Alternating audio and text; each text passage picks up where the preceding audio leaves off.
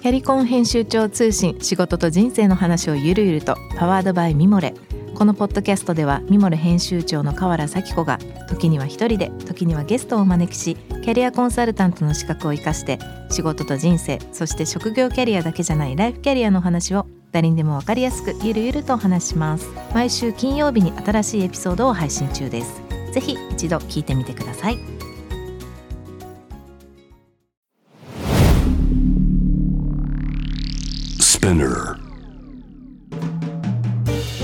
ナビゲーター中道大輔です。Vision to the Future with Forbes Japan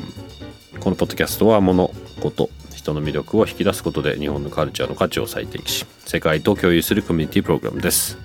ショートコンテンツ Vision to the Future Stories と題して毎週水曜日金曜日に Forbes Japan よりピックアップしたニュースをお届けしています。今回も、えー、京都グラフィー京都代表の中西さんとともにお送りしたいと思いますが、えー、今回はですね4月の29日です。えー、これもグローバルですね、フォーブスの多分本国の、え、日本語版ですが、マーク・フェイスフォーさんという方の記事で、再びウォークマンの出番、カセットテープ人気上昇中ということで、先週の、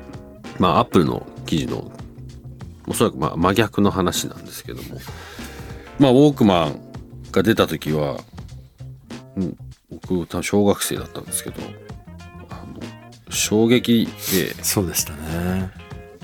何としてもこれ手に入れたいと思って もうあんなあんなちっちゃい時にそれなりにすっごい頭使ってでもやっぱ高かったんでウォークマンは手に入らず相場のそれっぽい、はい、あのどうしてもその一個手前のとこだったんですけどなんかまあこれが最近またカセットテープがこう、まあ、人気上昇ということで、まあ、まあよくありますけどこのぐるっと回ってくる感覚の一つだと思うんですけど、この記事の内容はねあのぜひまあ読んでいただければと思うんですけど中西さんこのウォークマンの復活というかこの流れどうどんなふうにこう感じます？僕もね本当子供の頃にもう本当音楽が好きでそのラジカセ大きなラジカセしかなかったんでそれを持ってわざわざ人がいないなんか小山のてっぺんに登ってそこで一人で音楽聴いてたような子供だったんでもうウォークマン出た時は衝撃であのラジカセ持ち運ばなくて いいんだっていう。でポケットに入るってそんなことが起きんのかと思って。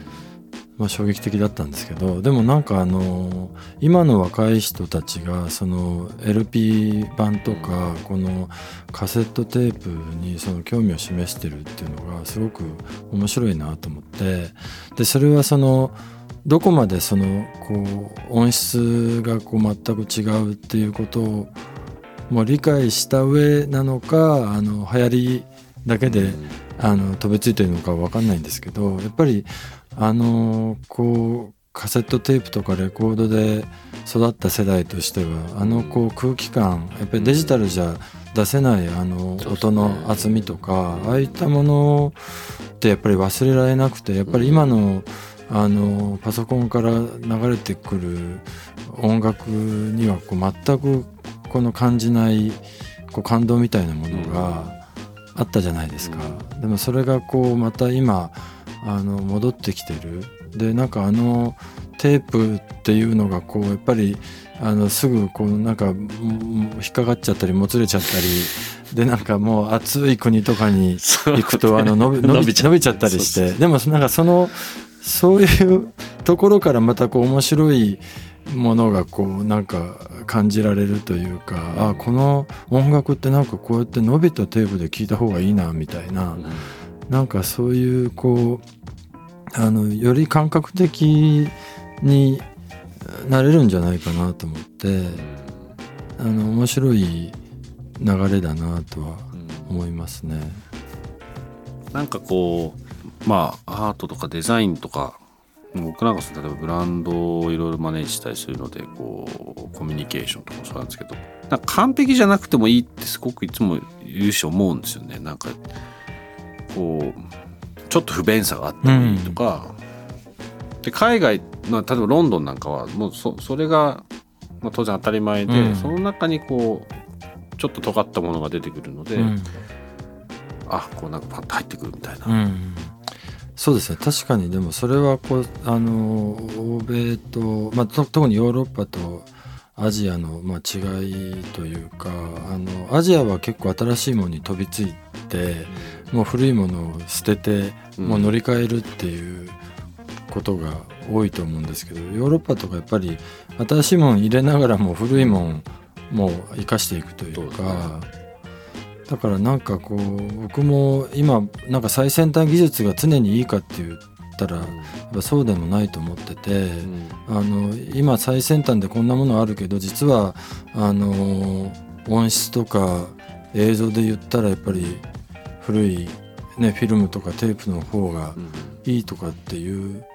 事実はあるので。な両方ね、うん。あるのがいいんですけど例えば建築なんかだと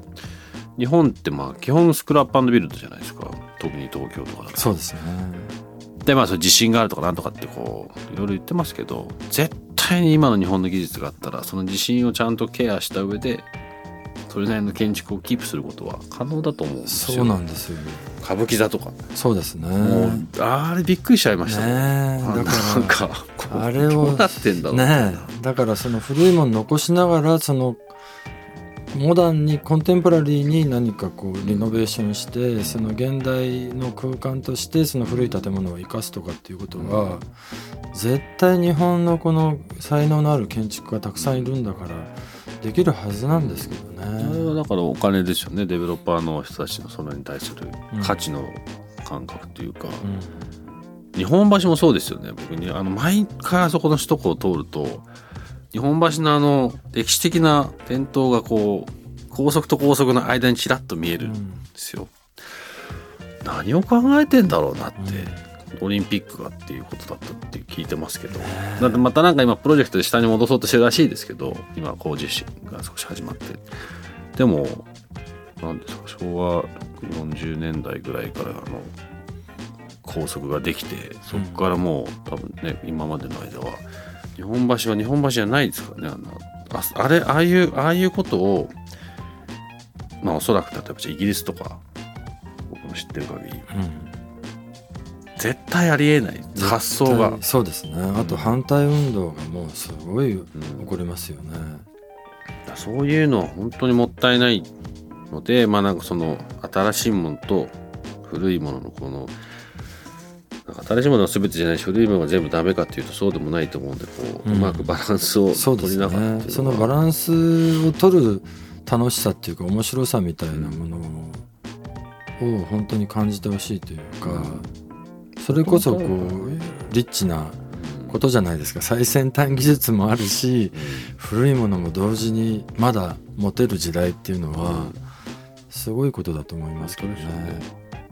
僕それはねリーバイスですごい学びました。うん。あのそれこそ向こうにいた時にまあヴィンテージデニムなんて言葉は当然ない時ですけど501の、まあふつ、まあいわゆるデニムが向こうにこう普通にこう古着屋にこう、まあ、当時1本5ポンドとか3ポンドとか、まあ、古着の値段で売ってたのを、うん。まあ、その中には今今だこそあれですビッグイーだとか赤耳だとかってみんながこう騒いで日本人から始まったそうんでですね。すね。日本でその人でしたよね。価値を見つけてそういうところから買い漁っていくうちにカムデンのなんか古着屋のおっちゃんたちがなんだこれはっつって だんだんだんだんこう単なる古着のあれが上がっていくみたいな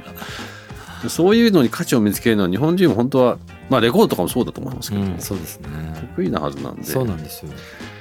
もうちょっとそれがねこう世の中にもうちょっとお金がかけてる人たちに理解してもらえるともう少し世の中の見え方が変わってくると思うんですけどね。そうですね今日ご紹介したトピックは概要欄にリンクを貼っていますので、ぜひそちらからご覧ください。質問感想は番組の Twitter アカウント BTTF アンダーバーコミュニティにお寄せください。このポッドキャストはスピナーのほか Spotify、Apple Podcast、Amazon Music などでお楽しみいただけます。お使いのプラットフォームでぜひフォローしてください。そして毎週月曜日には様々なゲストとともにお送りいたします。えーゲストトークエピソードも配信されます。詳しくはそちらも概要欄に載せてます。えーぜひぜひチェックしてください。Vision to the Future Stories ここまでのお相手は中道大輔でした。